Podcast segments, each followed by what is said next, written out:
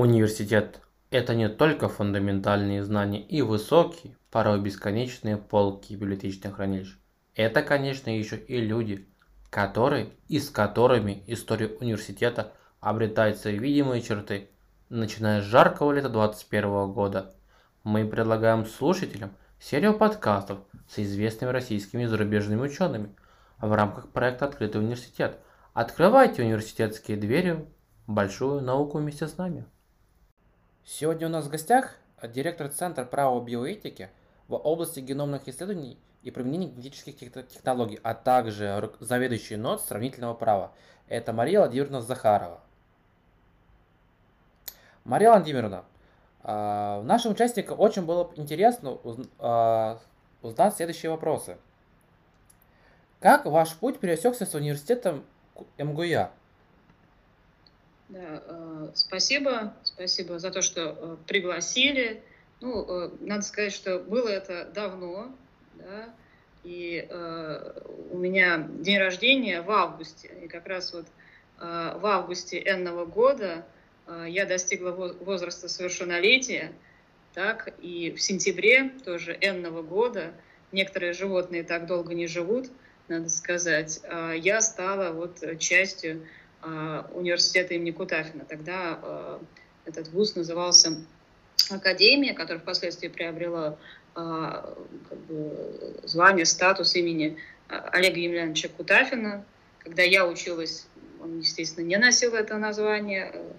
Кутафин был ректором, потом президентом да, нашего учебного заведения. Так что это было давно, и я вам скажу, э, первый тезис это было давно, и второй я очень сильно не жалею об этом. Ага, это очень хорошо. А вы так именно являетесь руководителем НОЦ и руководителем центра. Как ваш путь был связан с этим? Потому что как вы выбрали именно науку, что вы хотите именно наукой заниматься, а не чисто юриспруденцией, там, например, быть адвокатом? Ну, я думаю, что здесь, э, безусловно, если мы будем говорить Э, и представлять наши вот мысли в кругах Эллера, да, в каких-то таких э, графических образах, то и адвокат, вот, да, немного э, по своей сущности исследователь, да, может быть, он не имеет статуса, может быть, не все адвокаты э, имеют ученую степень, да, или там ученые степени, так же, как, конечно, и ученые, э, ученые юристы, да, они не могут избегать вот этих вот практических проблем, да, и научный такой научный консалтинг, это, в общем-то, тоже часть жизни, да, часть жизни ученого. То есть наука ради науки, ну, это мое субъективное мнение, некоторые ученые, наверное, так не считают, но наука ради науки, это, в общем, тупиковый ветвь да, такая для науки.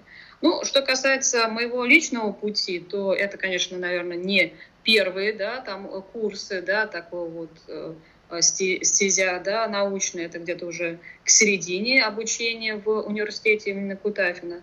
Ну, сначала отраслевые, да, дисциплины, связанные с компаративистикой, это конституционное право зарубежных стран, да, там торговое право зарубежных стран, ну, а потом э, это так называемая общая часть да, э, компаративистики, то, что в России называется сравнительным правоведением, вслед за э, немецкой юридической а, школой. Ну, а в Великобритании, например, в США, это а, сравнительное право. Да?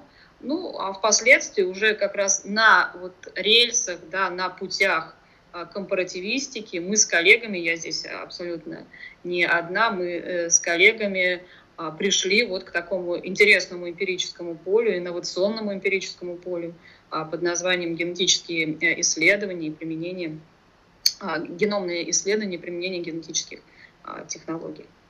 То есть изначально это у вас был такой позыв именно сердца, чтобы заниматься наукой. Естественно, в дальнейшем это у вас вылилось в виде там сравнительного права и уже потом генетические какие-то определенные исследования. Я, я думаю, что это не только у меня, потому что если это а, ну, способ, например, э, мы, наверное, не будем э, здесь лукавить да, перед э, слушателями, если поступление, например, в аспирантуру это способ мило провести время до 27 лет, да, например, молодым людям, вдали от там, воинских маршей и так далее, да, то это, конечно, это не, это не зов сердца, да, это просто решение такое, решение проблемы. А если вы выбираете этот путь, он может быть разный, это вы можете, не знаю, там, собирать книги, марки, не знаю, быть э, воспитателем в детском э, саде, э, что какое-либо, ну, любое поприще, я думаю, если вы хотите его делать хорошо, это должно идти э, от сердца. То есть у вас здесь тоже есть какое-то определенное хобби, скажем так.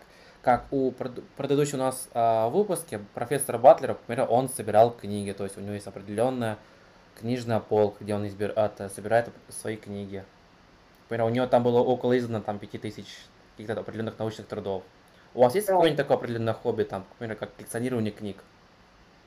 Ну, коллекционирование книг на уровне профессора Батлера, я думаю, что здесь вряд ли можно э, вообще найти сопоставимую в этом плане э, фигуру, да, это человек, который профессионально занимается, да, таким хобби.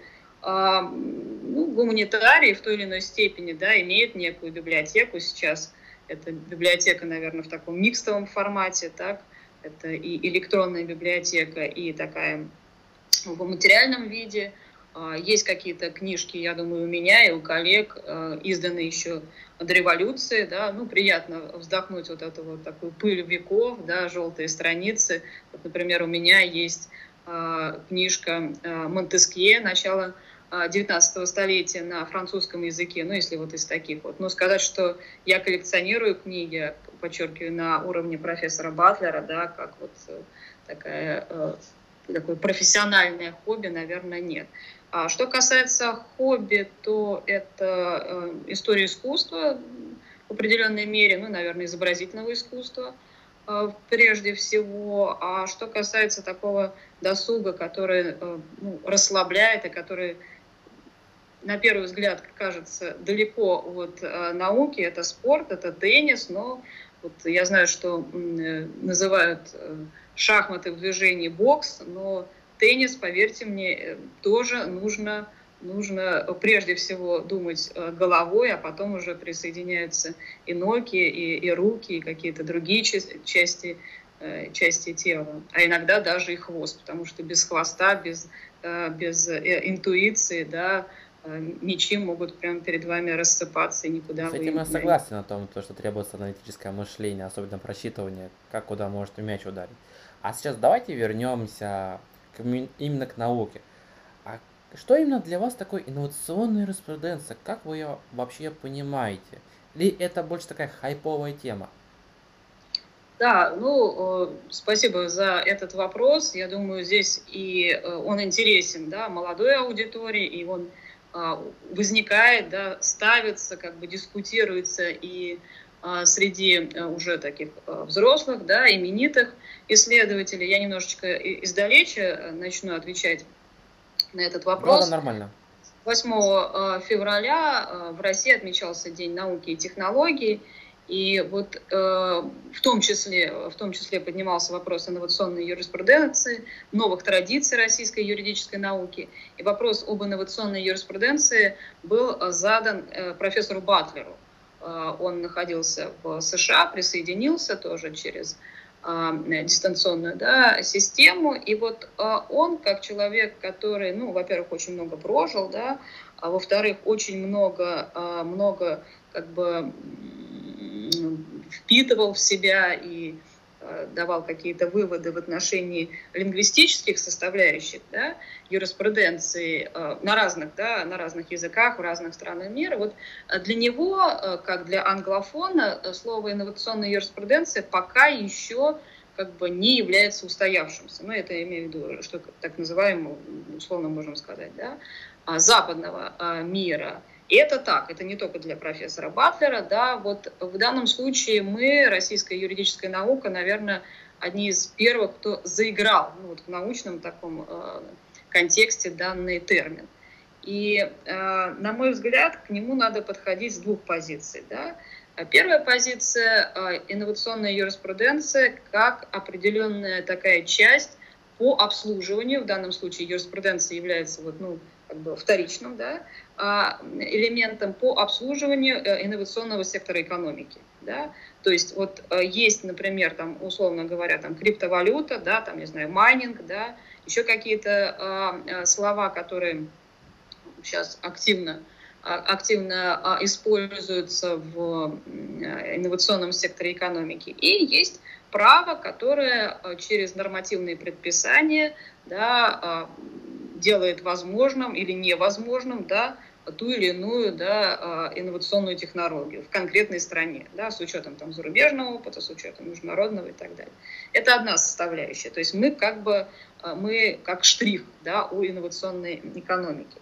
А вторая составляющая, я думаю, она более глубокая, и пока мы сами этого дела не осознали, это проникновение вот этого инновационного да, в сущность, в э, базовое начало юриспруденции как таковой. С изменением чего? Не только эмпирик, да, то есть мы не просто расширяем. Раньше у нас там э, частное право касалось там того-то и того-то, предпринимательское того-то и того-то, сейчас мы расширяем до того-то и того-то, да, или там, э, например, там вопросы генинформации, да, как мы воспринимаем ее как персональные данные, как тайну, да, и так далее. То есть э, в данном случае э, мы, мы, мы э, только в плоскости эмпирик, расширение, уточнение и так далее. А подчеркиваю, вторая составляющая – это составляющая изменения существа самой юриспруденции. Да? И в данном случае мы только на начале пути.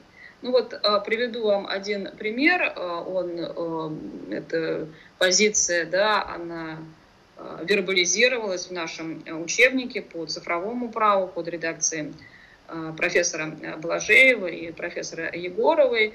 Общую теоретическую как раз вот часть этого учебника писал профессор Синяков. И мне кажется, он очень верно подметил, что мы пытаемся сейчас через так называемую аналоговую да, юриспруденцию да, описать совершенно новые э, вот эти вот цифровые реалии. Ну, цифровое право это только часть, да, вот этого инновационного права. Как бы мы только в начале пути для того, чтобы создать, э, ну, по сути, э, такую новую философию права. Как вы знаете, я надеюсь, вы знаете, э, юные не, не только юные э, наши слушатели, что э, в свое время э, философия а, Георга Гегеля, да, Канта, да, вот эта немецкая классическая философия стала вот таким а, свежим воздухом, да, который э, вот этот свежий воздух э, подул в 19 веке, но и 20 и 21 век вот впитали эти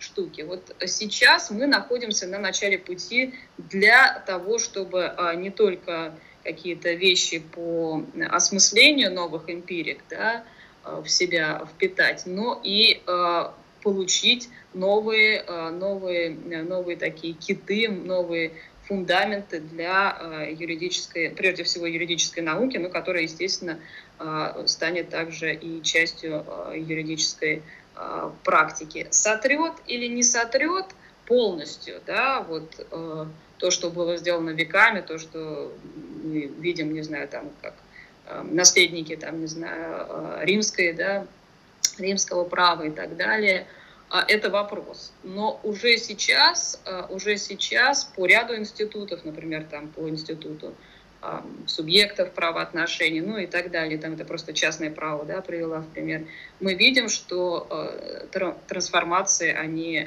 трансформации, они видны. Мария Владимировна, а вы не думаете о том, то, что именно с помощью только аналоговых, скажем так, способом мы сможем изобрести, скажем, новую как раз таки инновационную юриспруденцию. Она сама по себе является инновационной и новой, но мы не можем из ничего что-то сделать. У нас должна быть какой-то базис, то есть мы должны хотя бы изначально по старым критериям что-то выяснить, как-то записать, что в дальнейшем это модифицировать и это в дальнейшем улучшать. Или вы с этим, да. с этим утверждением не согласны? Нет, нет, ну, конечно, не нужно, вы представили, назвали а, две мои а, должности в начале, а, когда представляли меня, но вы там не сказали, и еще это революционер, да, который вот каждый день, как у французов э, называется 14 жюе или э, да, 14 июля, день взятия Бастилии. Я, безусловно, не каждый день воспринимаю как день э, взятия Бастилии и создания чего-то нового с перечеркиванием чего-то такого а старого. Безусловно, мы все наследники да, вот, э, определенных школ, национально-государственных, ну, в определенной мере, наверное, и каких-то международных. Мы, например, в сравнительном праве можем стоять на методологических позициях функционализма, можем не стоять на этих да, позициях, ну, то есть это такое интернациональное да, а, методологическое поле, но а, в любом случае, в любом случае, как бы вот как э, там, на определенной такой э, полянке, а, мы можем увидеть и ростки традиционные, то есть мы сажали, сажали, вот там, скажем, а, рожь, там, пшеницу, еще что-то, да, вот они у нас, эти росточки, они растут. Вот наше отраслевое традиционное, да, представление о праве, я имею в виду для российской школы а, права. Вот у нас там э, то или иное представление о там, коллизионном праве, да, международного а, международного э, частного а, права, но уже на этой полянке прорываются и новые ростки. Да? И эти новые ростки, они не просто там дают пищу для размышлений, но, подчеркиваю, они еще и видоизменяют тех, ну, если метафорически так говорить, видоизменяют угу. тех, выращивает вот эти вот ростки. То есть они и э, э самого фермера, ну, условно говоря, в данном случае под фермером я а, подразумеваю, да, вот, э, юристов. Вот такой вот э, интересный происходит симбиоз. Но это не значит, что мы должны там сжечь всю рожь, пшеницу и другие вещи, которые, кстати, нас кормят. Коллеги, надо, особенно юные коллеги, вы там, особенно с революциями сильно не, так сказать, не нажимайте на революцию, потому что традиционные ростки нас кормят. Ага. Мария Леонидовна, а вот вы сейчас сказали о том, то, что те же самые семена – а как вы давно погрузились это, в тему, связанную с генетикой и биоэтикой? Вы же по образованию юрист и занимались сравнительным проведением, а генетика и биоэтика это в другой плоскости находится. Вот как у вас так пересеклись пути?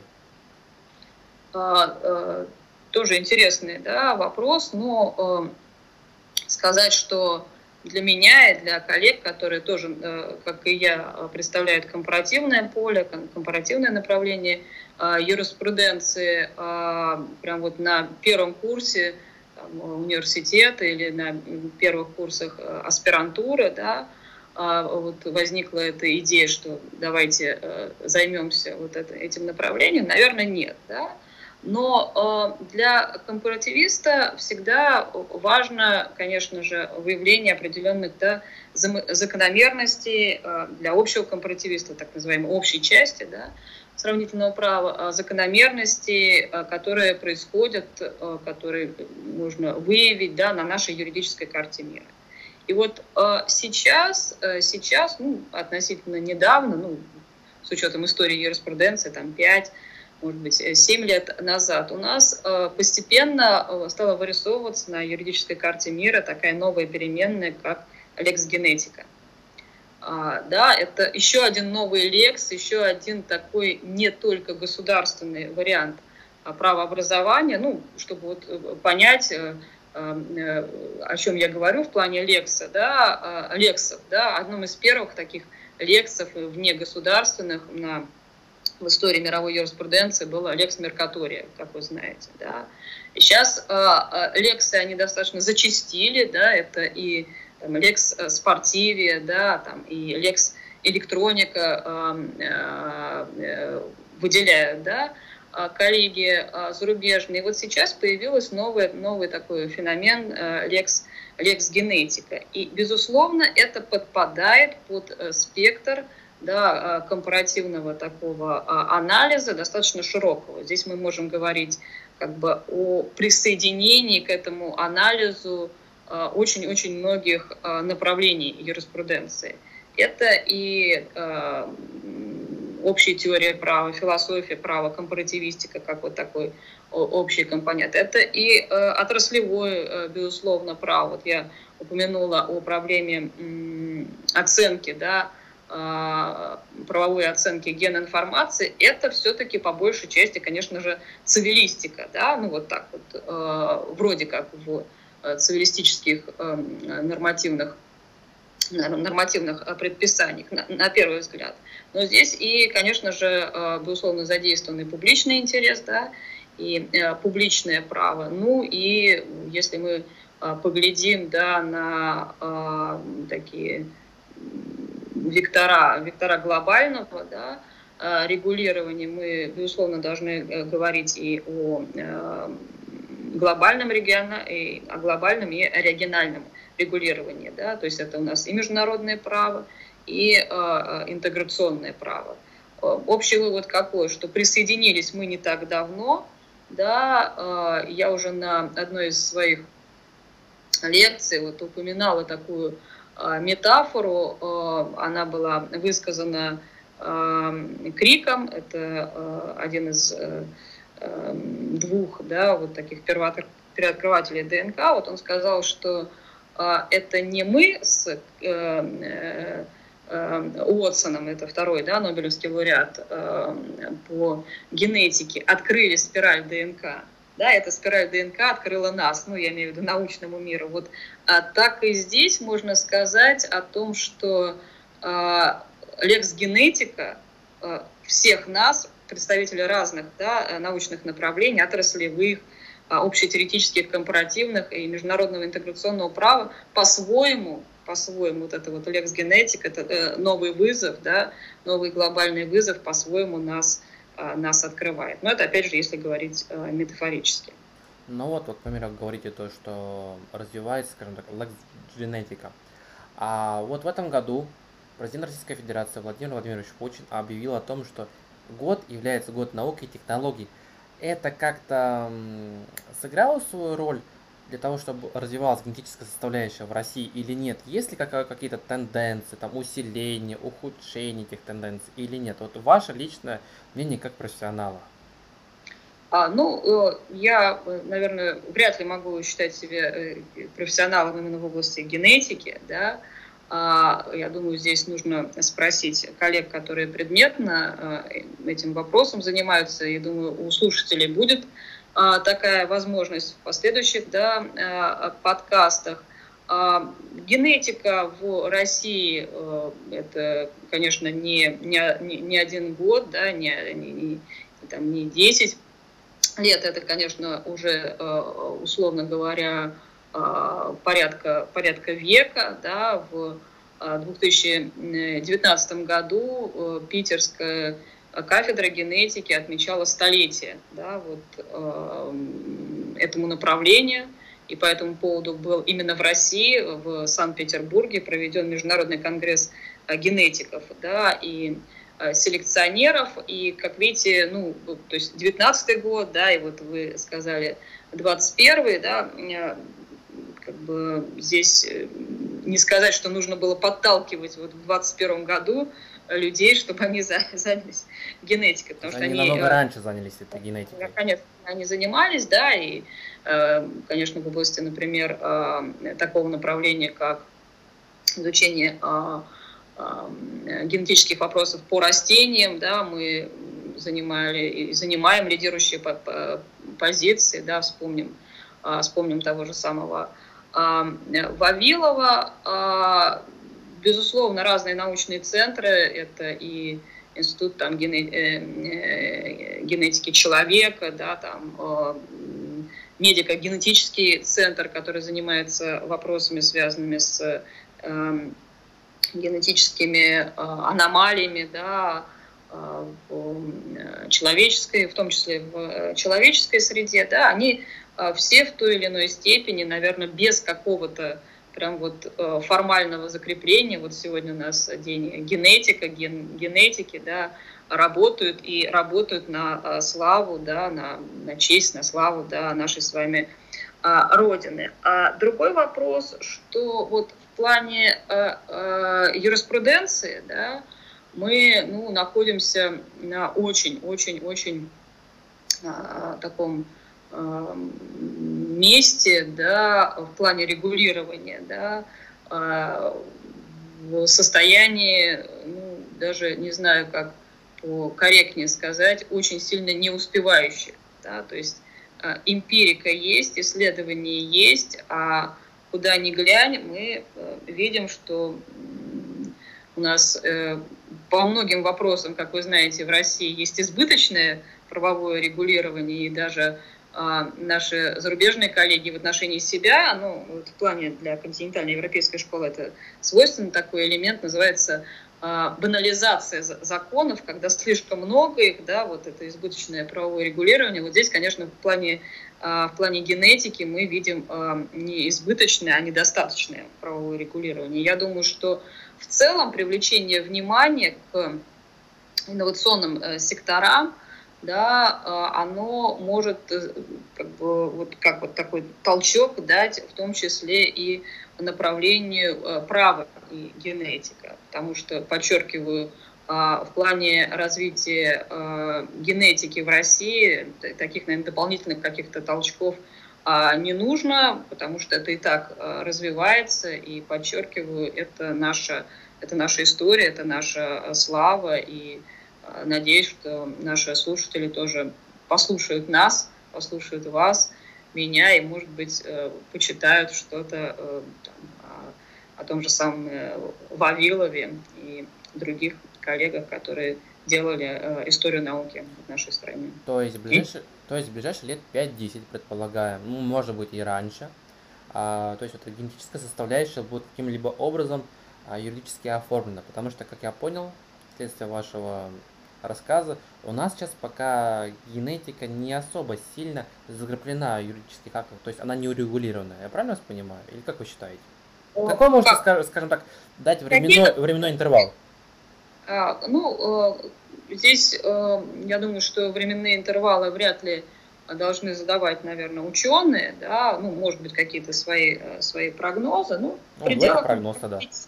Да, пяти, возможно, да, лет можно создать такую серьезную, да, а, нормативную базу. По другим направлениям, по а, мы видим уже такой э, своеобразный план по плану, который предлагают э, органы государственной власти. Вот, наверное, не знаю, знают ли наши слушатели, но, например, по Картахенскому, да, Э, протоколу, э, который к конвенции по биоразнообразию, да, одной из такой, ну, важных документов международного да, права. А, по этому документу мы пока не ратифицировали, но как в качестве такой точки, да, стоит 2023 год, насколько я знаю. То есть вот как бы есть вот эти вот э, такие э, точки рэперные, да. Ну как бы пойдет ли, будет ли достигнут внутри российского общества консенсус по поводу, потому что, как вы понимаете, международное право – это всегда ограничение национальному праву, да, это всегда, всегда сложно, это, это, это всегда определенный да, компромисс, который либо достигают, либо не достигают, либо а, есть еще вариант, э, да, э, когда находится вот э, в своеобразных таких, если пользоваться синергетической методой, точках такой флуктуации, то есть такого а, колебания. Вот яркий пример это, конечно, случай с а, документом по климату, да, когда США первоначально присоединилась, да, вот э, к этому, ну, который, документу, который, в общем-то, э, э, регулирует что-то? Ну, да, в общем, за э, мир, за там, экологию, еще за что-то, да, но при этом, конечно же, связан с серьезными затратами да, на эту область. Да, вот первоначально присоединился, потом э, к власти пришли республиканцы вместе с э, Дональдом Трампом, да, мы видели э, момент денонсации, да, Э, соответствующего документа. И сейчас с Байденом мы опять видим присоединение. Возвращ... Возвращение, скажем так, блудного сына. Бывает, да, бывает и так. Но это вот где совсем такие очень яркие двухпартийные системы, вот это вот видно, да, когда э, каких бы взглядов не придерживался лично, наверное, Байден и Трампа на тот или иной вопрос, они являются частью целого, да, частью партийного взгляда на то или другое, и поэтому, соответственно, они проводят соответствующую вот политику. И Байдена бы не поняли, если бы он не, обратно не вернулся вот в лоно экологического доброго права. Так Мария Андерна, вот вы как-то упоминали о том, что развивается цифровое право. А я, если не ошибаюсь, то во многих университетах, ну, я имею в виду крупных университетах, развивается такая, скажем, момент, как открытый университет. А и я вот знаю то, что в нашем университете МГУЯ также развивается открытый университет. А вот как вы сами лично понимаете, что такое открытый университет? Вот для чего он существует? Какие у него, возможно, перспективы будут или нет у него перспектив? Вот ваше личное мнение, скажем так. Ну, вначале, наверное, надо сказать о том, что в России мы ну, по многим параметрам мы э, являемся первыми, да, первыми полетели там а, в космос, да, э, какие-то другие интересные вещи сделали впервые. В плане открытого университета мы в данном случае присоединяемся к вот такому а, новому как бы, варианту да, образовательного, научного а, процесса. Если взглянуть на историю, то одним из первых это сделали англичане, да, вот этот большой-большой лондонский, да, открытый университет. Затем, опять же, в силу, наверное, таких практических причин, очень масштабный, масштабный институт был представлен в Индии, да, а, тоже причины какие. А, население огромное, возможности вот э, такого классического университетского образования, они а, не, ну, не столь возможны, эти возможности, да, извините за такую тавтологию для простого индийского, да, человека. И именно поэтому, наверное, вот мы видим в Индии один из э, наиболее крупных институтов открытого университета. Что касается России, то Э, мы, университет имени э, Кутафина в данном случае тоже как бы, присоединяемся вот к этому движению наравне, как вы знаете, и с другими крупными школами, там, с высшей школой экономики, да, и присоединяемся мы пока вот в режиме каком? В, в режиме таком дополнении к классическому университетскому да, образованию, которое открывает новые грани, да, которые открывают новые возможности и э, профессору, да, а, э, и, конечно же, э, тому, кто будет соответствующие курсы слушать, да, ну и впоследствии, как вы понимаете, э, ну, есть там условно скажем, лекция на YouTube, да, посвященная да, юридическому лицу, да, ну, не буду говорить там от известного профессора, да, Иксова, предположим. И есть э, лекция, да, от э, там, профессора Игрекова в рамках открытого университета. Ну, я думаю, что коллеги должны понимать, что открытый университет предполагает, потому что это все-таки университет, да, это и обратно, да, вот эта вот отдача, потому что на YouTube вы можете что-то посмотреть, это интересно, вы можете... И забыть уже. Ну, можете не забыть, можете а, даже обсудить, может быть, у вас э, какая-то очень хорошая память, и вы ничего не забываете, да, но все-таки открытый университет э, предполагает, что обратный отклик, да, должен быть со стороны того, кто является, ну, скажем, потребителем, да, вот экономическим таким э, термином. А, и вот здесь, я думаю, что, опять же, для того, чтобы, для того, чтобы э, обеспечить, да, вот качество представляемых э, образовательного, да, вот этого контента э, на стадии как бы обратного отклика э, все-таки должны применяться э, классические, да, такие традиционные а, способы и варианты, да, аттестации, ну, в противном случае, да, у нас открытый университет будет вот каким-то курсом таким сходным с... Как, как на Ютубе?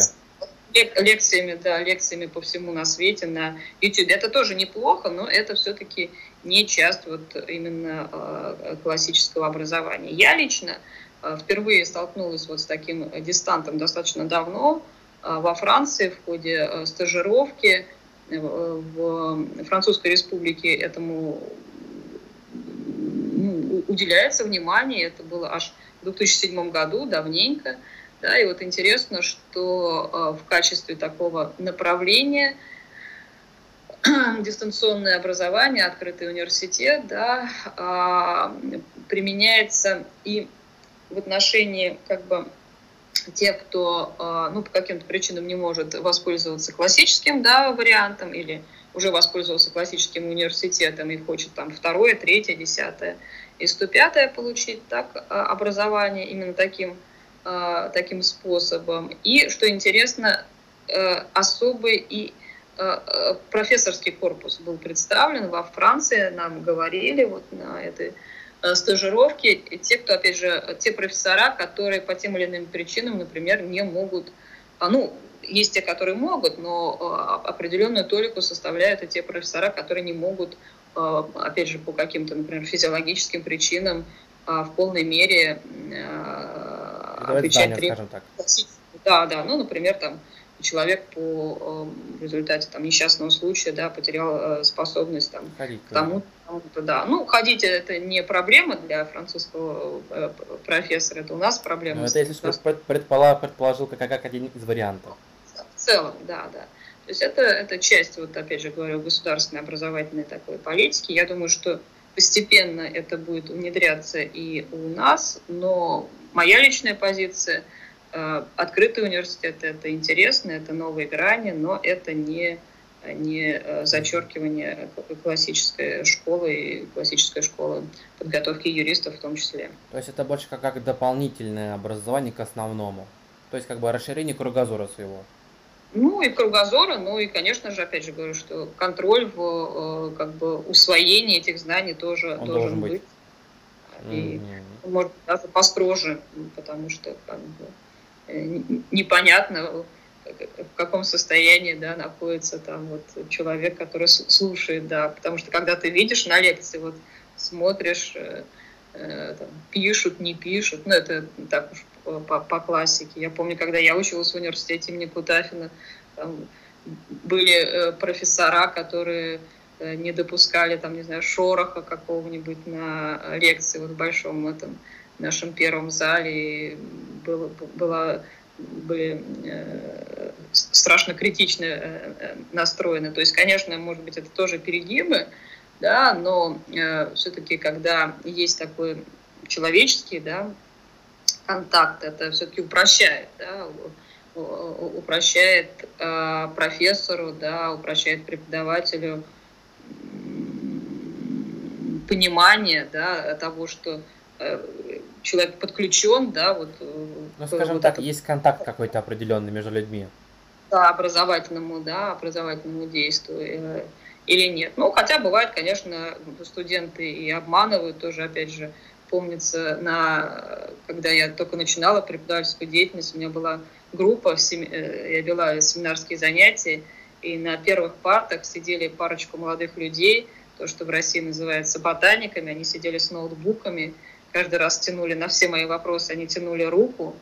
И в один день прекрасно я прихожу э, на первой партии, они так вот целым рядом было первых парт, такая небольшая аудитория, и кроме этих двух-трех молодых людей, еще десять, и они тоже все с ноутбуками.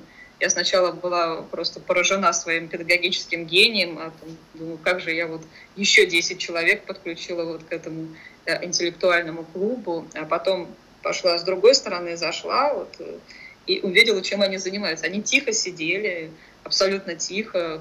У них были такие же умные глаза, как и у тех двух-трех э, э умников, да, но они все как один играли в игрушки, прямо на первой партии. Это было вот, э, можно сказать, я думала, ну, что как это раз мой... ноутбуки из кровати, то есть там можно и в социальных сетях сидеть, а можно сидеть и играть. Да, я подумала, что это мой педагогический, по юности мой педагогический. Лучше просто. бы вы тогда не смотрели, не расстраивались. Мария Владимировна, а много ли в вашем ноте молодых ученых? Ну, э, здесь, наверное... Потому что генетика, скажем, как это новая развивающаяся наука, она не может быть без молодого, скажем,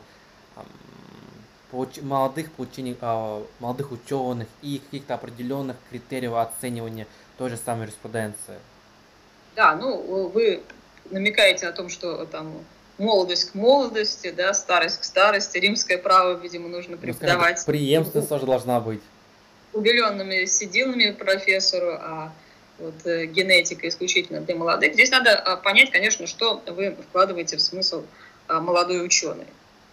А, потому что есть, в общем-то, так в а, общемировой практике, да, ну, можно сказать, два основных подхода. Да. Это первый такой подход, он связан с возрастом. Да. Ну, в разных странах по-разному этот возраст определяется, но в любом случае нормативно. Да. Там, э, во Франции, по-моему, порядка 28 лет, у нас э, 35, да, ну, по ряду, да, по ряду оснований. Но вот очень интересно, у нас есть в этом плане и фикции, да, то есть если вы например, э, молодой ученый, да, с кандидатской степенью, то у вас молодость до 35 лет. Но если вы э, после, э, после 35, там, в 36, предположим, защитили докторскую, а молодой доктор это уже до 40, то у вас опять молодость продолжается. Ну, то есть это вот такие интересные юридические тонкости и моменты, а ведь это же вещи, они не просто так э, человека назвать молодым. Ну, понятно, там для вашей мамы вы, наверное, всегда останетесь там молодым, красивым и все такое просто. Это же порождает и определенные правовые последствия, так? Ну, то вот есть, воз, связан... Возьмем только вот правовые, к примеру, вот возьмем, допустим, там у нас как законодательство Российской Федерации а, прописано 35 лет. Вот сколько, Нет. скажем так, неправильно, то есть? Нет, нет, я к чему? Вот, э, эти вещи, они порождают определенные правовые последствия, например, там, право получения там, грантов да, молодым ученым там, со стороны президента или каких-то э, иных так, э, органов э, власти, ну, может быть, и каких-то частных да, э, компаний. Так. И есть еще подход, он связан, он отсчитывается не по годам, да, он связан с определенным юридическим фактом, и в частности с моментом а, защиты диссертации, а это может быть весьма не быстро, да, а многие пишут диссертации долго, да, я имею в виду ну, не, не по юриспруденции, может, по естественно-научному знанию. И есть еще там подход тоже по такому юридическому факту, как момент получения первого гранта. Ну, это вот там, где э, наука коммерциализирована, например, в Соединенных Штатах Америки, то есть тоже интересный такой э, подход, да, и уже отсчитывается вот от этой даты.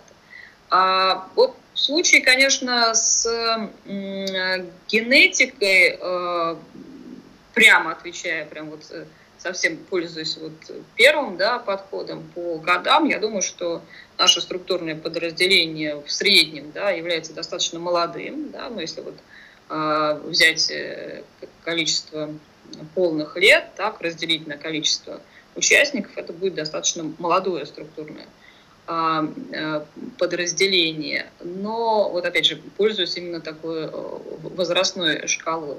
Но что нужно сказать, э, это, наверное, не столь очевидно для молодых слушателей, но, я думаю, более, так скажем, ощутимо и так сказать, всеми клеточками, да, а, существа в целом, в целом, а, если вы а, там, стареете, предположим, ну, скажем так, там, не знаю, сединами, да, это никак не отражается, да, на, на, на, на вашем, да, таком интеллектуальном результате как ученого.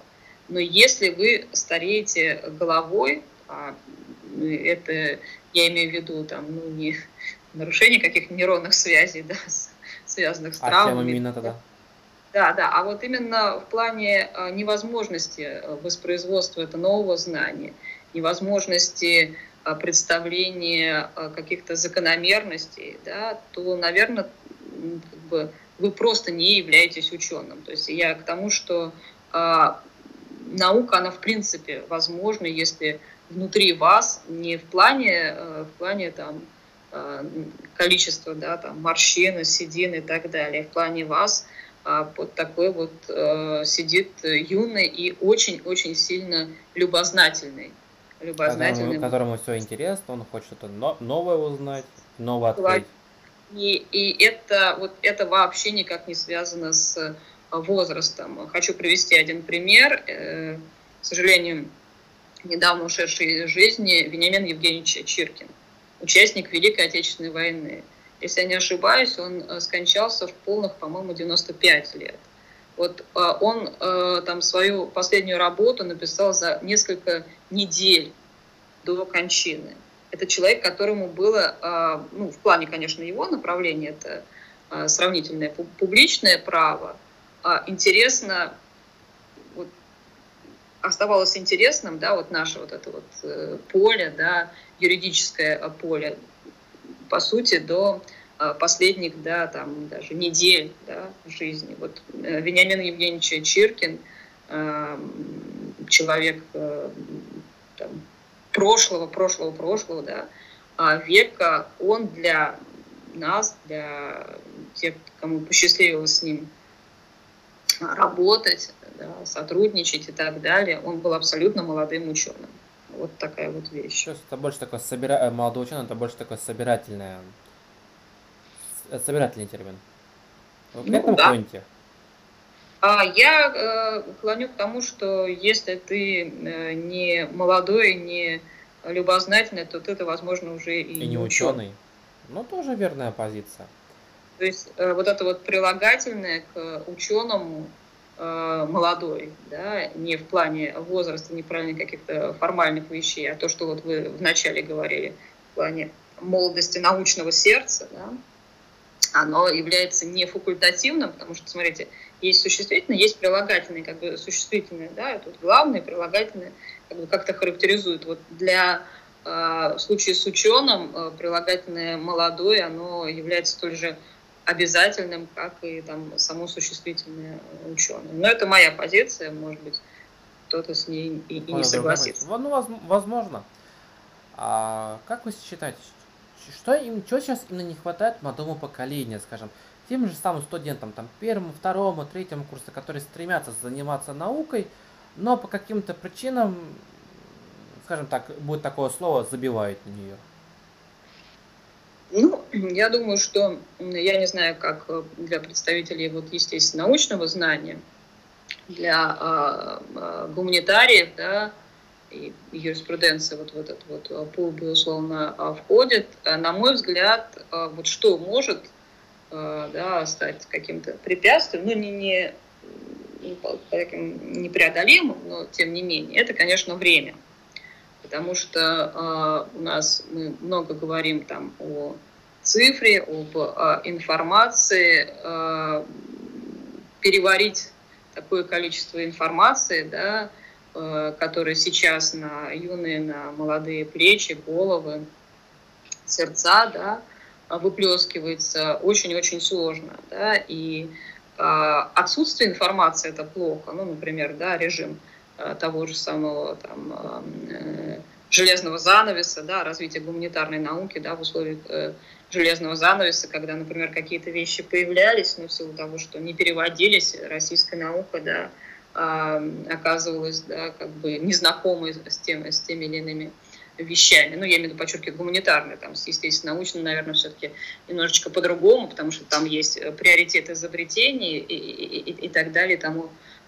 А сейчас обратная ситуация, сейчас как раз слишком много, да, и э, там э, студент э, первокурсник, да, он вполне может, например, там, не знаю, заинтересоваться на первом курсе, впечатлившись теорией государства и права, предположим, там, а, проблемой трансформации политических режимов в мире. Ну, мы, кстати, видим там, образование новых форм государства, да, там, не знаю, с появлением какого-то э, такого уникального явления, как, не знаю, там, исламское государство, что это ну, такое, да. да?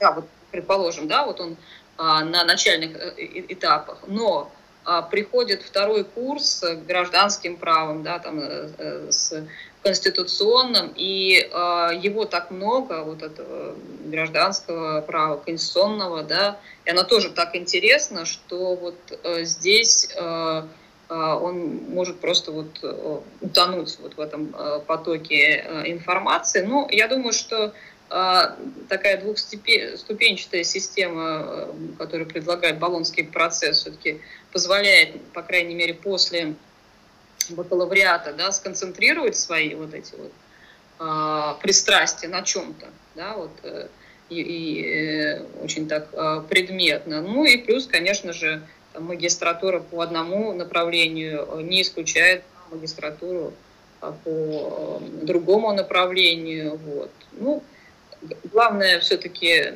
найти какие-то такие островки, да, Интересно.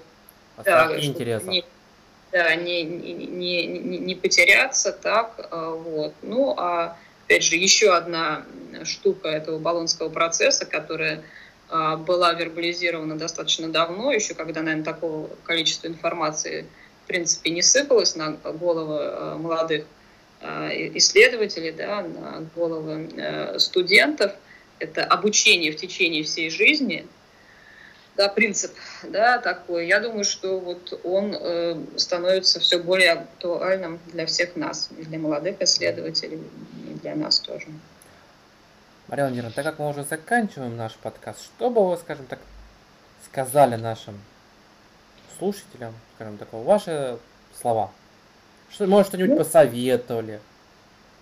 Да, я думаю, что, э, как я понимаю, большая часть э, аудитории этого подкаста это молодые-молодые исследователи, да, я думаю, что не нужно бояться, да, а, а, выбирать что-то, возможно, ошибаться, я имею в виду в а, направлениях там, образовательного, по образовательному вектору, да, по научному, как раз молодость позволяет это делать, но при этом э, тоже такую, опять же, метафорическую, может быть, философскую мысль скажу, что кроме того, что мы что-то выбираем да, в жизни, но и нас э, вот, э, кто-то выбирает. И э, тех, кого выбрало в какой-то определенной степени наше замечательное учебное заведение, а, университет имени Кутафина, я думаю, что это не случайно, и это очень-очень здорово.